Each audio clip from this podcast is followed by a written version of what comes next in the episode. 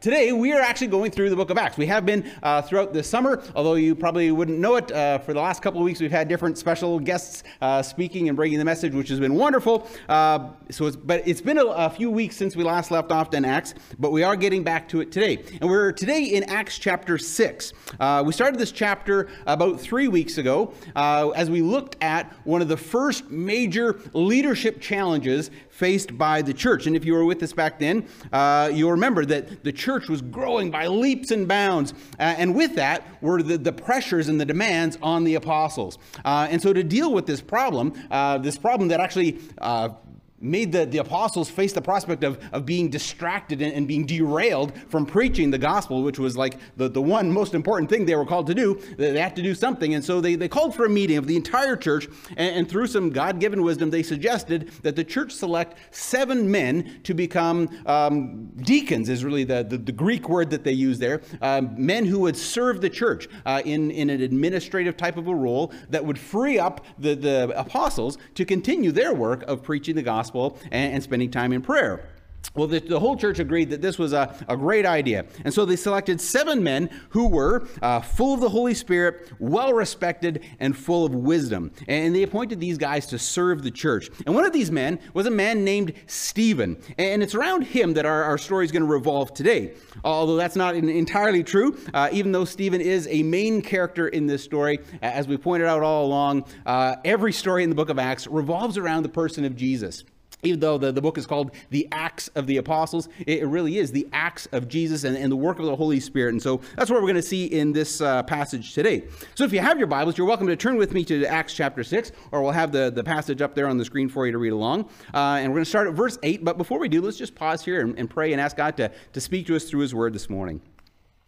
Dear God, we thank you for this day that you've given us. Thank you for each one that's come uh, into this building so that we can take a few moments out of our, our uh, full and busy week just to stop, uh, to spend some time acknowledging your goodness, to, to worship you, to bring our, our prayers and requests to you, and, and, inviting you to speak to us. And we pray that you would do that now. As we open up your scriptures, we pray that you would speak to us through your word, that your Holy Spirit would, would convict us of sin, uh, make those things obvious that we need to, to change in our lives to become more aligned with you and as we saw in the video, to, to adjust our values to the values of the kingdom of God, that we can live for you.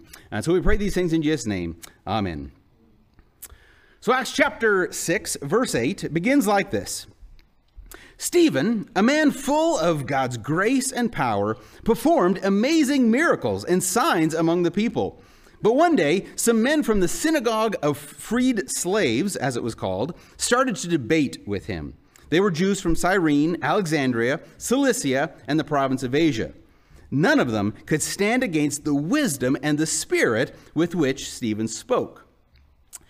Now, this is interesting, and I, I pointed this out uh, in the, the last message uh, that although Stephen was appointed to serve kind of a, in an administrative role, uh, specifically to oversee the daily distribution of food to those in need, Still, here we see him doing some amazing miracles among the people, and he was very actively engaged in sharing the gospel with non believers. You know, and these are normally the things that we'd see, you know, the, the apostles doing. But yet, here's Stephen doing those same things.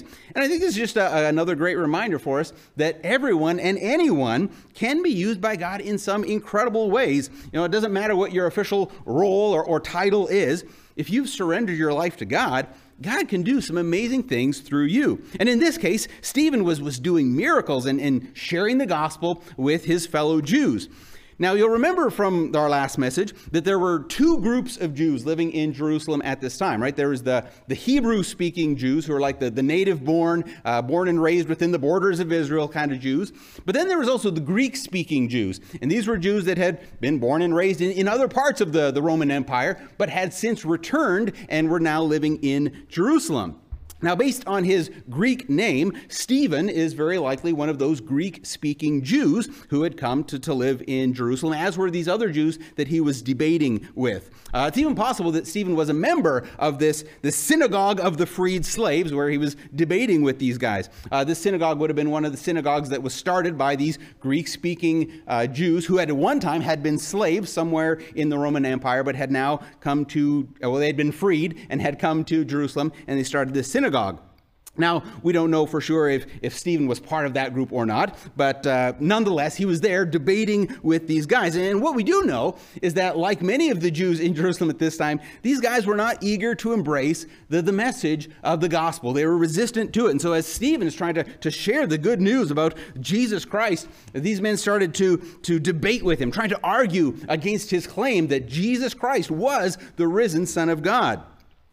However, as we see in verse 10, none of them could stand against the wisdom and the spirit with which Stephen spoke. And, and I think that too is a great encouragement for us, a great reminder as we try to share the gospel with other people. You know, it's not our eloquent delivery or our clever speech that's going to convince people to put their faith in Jesus Christ but rather it's the wisdom of God and the power of the Holy Spirit that's going to make the difference. Uh, I know many Christians are, are kind of terrified at the thought of, of sharing the gospel with someone. You know, what if, what if we muddle our words or we say something wrong? Uh, what if they ask us questions that we can't answer? Or what if we end up just looking like a fool and, and we just confirm their beliefs that we're some religious nut job? You know, if you can relate to that at all, you know, I think this passage should be a great encouragement to you.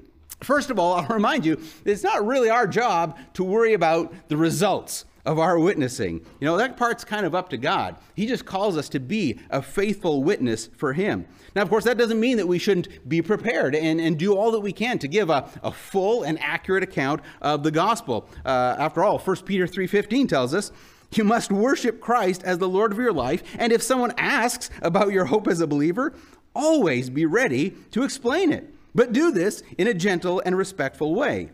You know, we do need to be prepared and, be ready to, to tell people the reason for the hope that we have in Jesus Christ. And of course, we need to do this with, with gentleness and respect.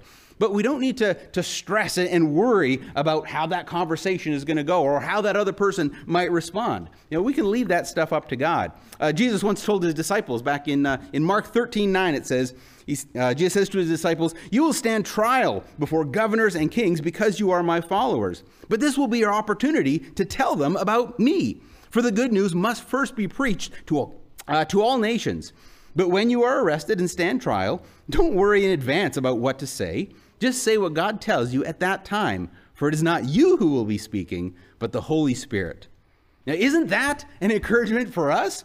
Right? One of the main reasons why the Holy Spirit comes to dwell within each one of us is to empower us to be his witnesses. We read about that in Acts 1 8. And that means that when you've surrendered your life to Christ and you've surrendered your conversations to Christ, eh, that means that the Holy Spirit will do the speaking through you. He will give you just the right words at just the right time. And that's what will give your conversations impact and effect. Right? Our job is simply just, just to enter into those conversations with people and trust that God will speak through us. And I think that's exactly what we see in, Stephen here. You'll remember uh, from back in verse 5 when we're describing the, the, the, these deacons, these men that they were choosing to, to serve in the church. Uh, Acts 6 5 says that Stephen was a man full of faith and the Holy Spirit. He was, he was full of it. And then in verse 8, he says uh, he's described as a man full of God's grace and power right? He had fully surrendered his life to the Holy Spirit. It was no longer Stephen who was living, but Christ living in him.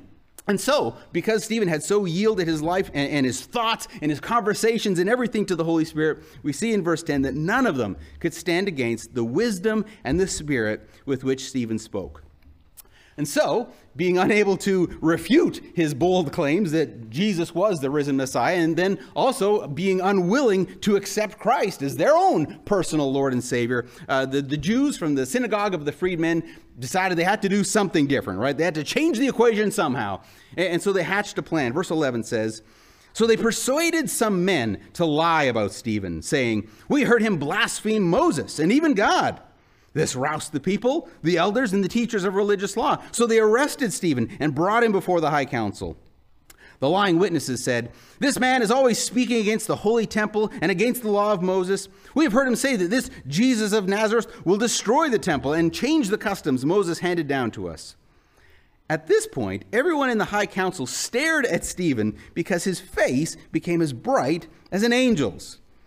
Now, this is an interesting verse, right? As Stephen is brought before the, the high council, facing some very serious charges, the very same charges that led Jesus to the cross just some time before, as Stephen faced those charges, verse 15 tells us that his face became as bright as an angel's. Now, we don't know if this is a, a literal brightness, uh, kind of like you know, when, when Moses saw God face to face and he had to veil his face because it was kind of radiating, or if this is a more figurative brightness, like we read about when uh, Jonathan tasted that honey when he was chasing the Philistines, and it says that his eyes brightened. If it's that kind of brightness, either way, everyone in that high council could obviously see that there was something going on with Stephen, something unusual. For a guy who's on trial for blasphemy, facing the very real possibility of death, you'd expect to see a face of, of fear, maybe, or, or anger, or at the very least, you know, stress or worry. But instead, Stephen's face was like that of an angel the face of someone who's just standing in the presence of God. Someone who has a face full of joy and confidence, a face that showed nothing but perfect peace. No wonder everyone was staring at him. And it's at this point that Stephen's given a, chance to respond to his accusers. Verse 1 of chapter 7 now says Then the high priest asked Stephen, Are these accusations true? And so Stephen's given an opportunity to, to plead his case. And what follows is the longest sermon recorded in the book of Acts. Uh, basically, Stephen goes through the, the entire history of Israel um, using all the familiar Old Testament stories to make I'd say three main points. Um, this morning, I'm not going to spend a great deal going through this sermon because it's quite a chunk. It's about 50 some verses, but I do want to read through it uh, but I want you to look for the three main points that Stephen's kind of bringing out in this, all right? Uh, so these, this is my uh, this is my wording. He probably had different titles and thoughts in mind, but this is what I'm going to title them so you can look for these things as we read through. Number one, look for God's abundant grace for undeserving people. Uh, that comes up through the Bible a whole lot, but, but Stephen brings some of this out. God's abundant grace for undeserving people. Secondly, look for people's rebellious tendency to reject God's grace. And then thirdly, look for how people pursue religion, yet God pursues relationship. All right, so and I know that's a lot of stuff to look through as we're reading through this rather large passage, but maybe even latch onto one of those things. Watch for that as we read through these. All right, so one more time God's abundant grace for undeserving people, people's rebellious tendency to reject God's grace, and then people pursuing religion while God pursues relationship. All right, so verse 2 of chapter 7 says, This was Stephen's reply Brothers and sisters, or brothers and fathers, listen to me. Our glorious God appeared to our ancestor Abraham in Mesopotamia before he settled in Haran. God told him, Leave your native land and your relatives and come into the land that I will show you. So Abraham left the land of the Chaldeans and lived in Haran until his father died. Then God brought him here to the land where you now live. But God gave him no inheritance here, not even one square foot of land. God did promise, however, that eventually the whole land would belong to Abraham and his descendants, even though he had no children yet. God also told him that his descendants would live in a foreign land where they would be oppressed as slaves for 400 years. But I will punish the nation that enslaves them, God said, and in the end they will come out and worship me here in this place. God also gave Abraham the covenant of circumcision at that time. And so when Abraham became the father of Isaac, he circumcised him on the eighth day. And the practice was continued when Isaac became the father of Jacob, and when Jacob became the father of the twelve patriarchs of the Israelite nation. These patriarchs were jealous of their brother Joseph, and they sold him to be a slave in Egypt. But God was with him and rescued him from all his troubles. And God gave him favor before Pharaoh, king of Egypt. God also gave Joseph unusual wisdom so that Pharaoh appointed him as governor over all of Egypt and put him in charge of the palace. But a famine came upon Egypt and Canaan. There was great misery, and our ancestors ran out of food. Jacob heard that there was still grain in Egypt, so he sent his sons, our ancestors, to buy some. The second time they went, Joseph revealed his identity to his brothers, and they were introduced to Pharaoh. Then Joseph sent for his father Jacob and all his relatives to come to Egypt, 75 persons in all. So Jacob went to Egypt. He died there, as did his ancestors, or as did our ancestors. Their bodies were taken to Shechem and buried in the tomb Abraham had bought for a certain price from Hamor's sons in Shechem. As the time drew near when God would fulfill his promise to Abraham, the number of our people in Egypt greatly increased. But then a new king came to the throne of Egypt who knew nothing about Joseph. This king exploited our people and oppressed them, forcing parents to abandon their newborn babies so they would die. At that time, Moses was born, a beautiful child in God's eyes. His parents cared for him at home for three months. When they had to abandon him, Pharaoh's daughter adopted him and raised him as her own son. Moses was taught all the wisdom of the Egyptians, and he was powerful in both speech and action. One day, when Moses was 40 years old, he decided to visit his relatives, the people of Israel. He saw an Egyptian mistreating an Israelite, so Moses came to the man's defense and avenged him, killing the Egyptian. Moses assumed his fellow Israelites would realize that God had sent him to rescue them, but they didn't. The next day he visited them again and saw two men of Israel fighting. He tried to be a peacemaker. Men, he said, you are brothers. Why are you fighting each other? But the man in the wrong pushed Moses aside. Who made you a ruler and judge over us? He asked. Are you going to kill me as you killed that Egyptian yesterday? When Moses heard it, he fled the country and lived as a foreigner in the land of Midian. There his two sons were born. Forty years later, in the desert near Mount Sinai, an angel appeared to Moses in the flame of a burning bush. When Moses saw it, he was amazed at the sight. As he went to take a closer look, the voice of the Lord called out to him I am the God of your ancestors, the God of Abraham, Isaac, and Jacob. Moses shook with terror and did not dare to look.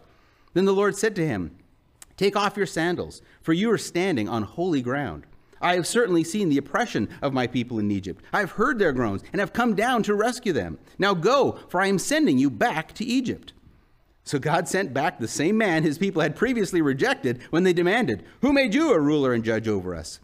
Through the angel who appeared to him in the burning bush, God sent Moses to be their ruler and savior. And by means of many wonders and miraculous signs, he led them out of Egypt, through the Red Sea, and through the wilderness for 40 years.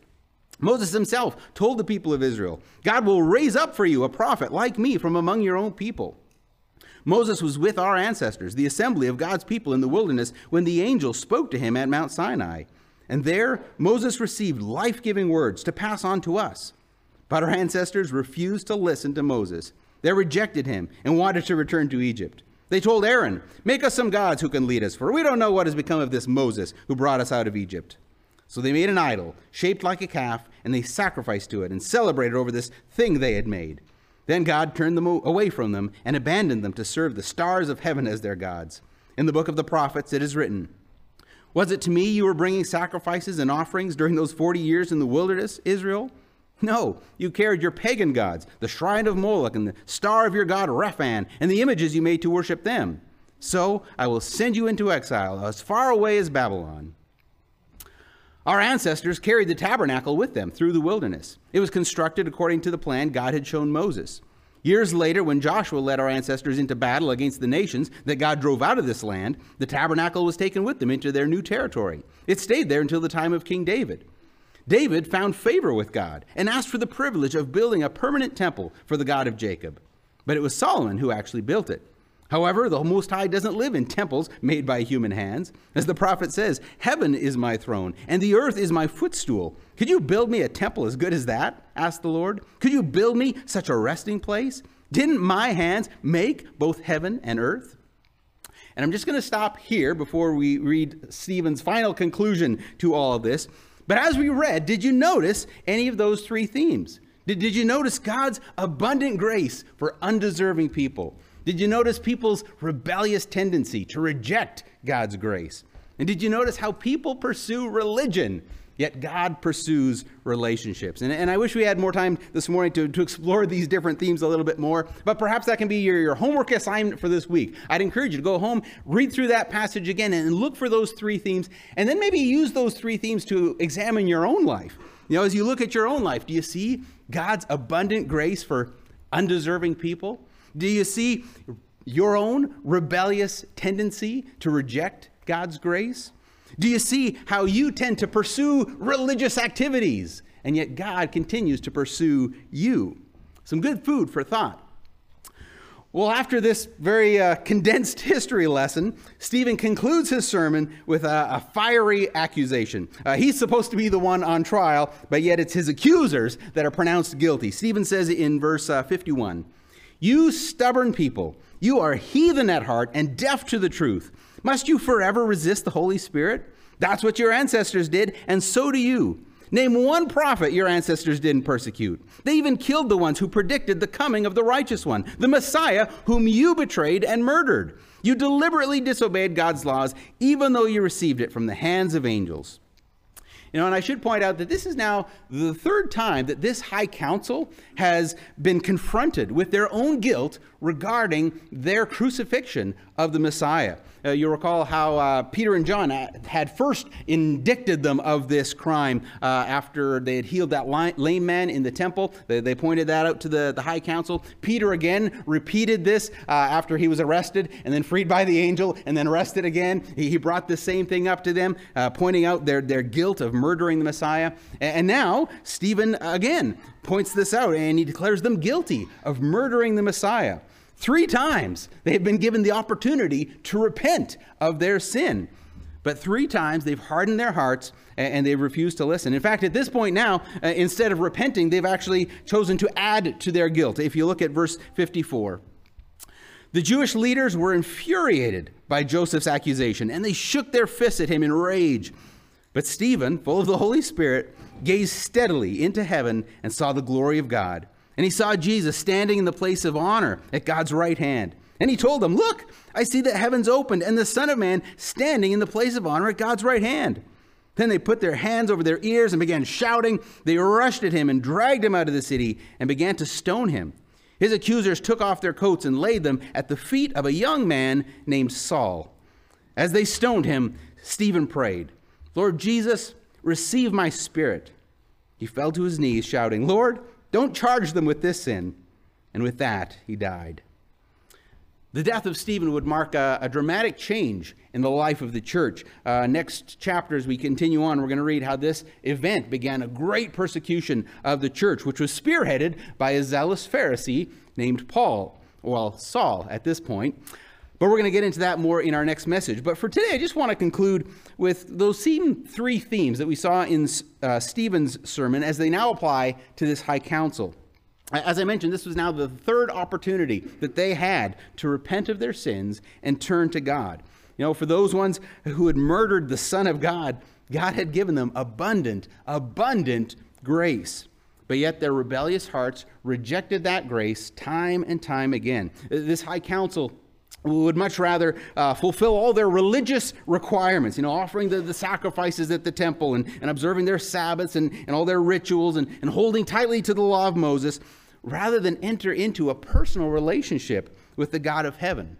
Uh, I guess, you know, carrying out the, all those religious requirements was easier than actually surrendering their life to the Lord. And, and maybe, maybe that's the case for you.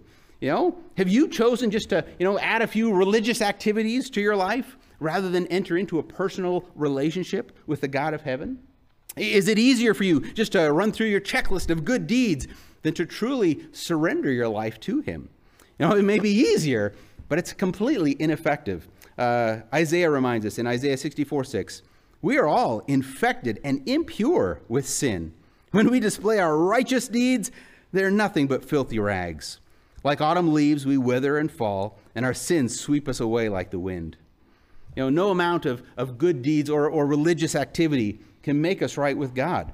Salvation is found only through faith in Jesus Christ. We need to believe that Jesus Christ is the Son of God and that He did die on a cross for our sins so that we can have forgiveness in life and that He, that he has risen and He is alive today, standing, as, as Stephen noted, at the right hand, at the place of honor of God. You know, even though we're completely undeserving of this, God has offered all of us, every one of us, abundant, abundant grace. And the question is will you accept His grace today?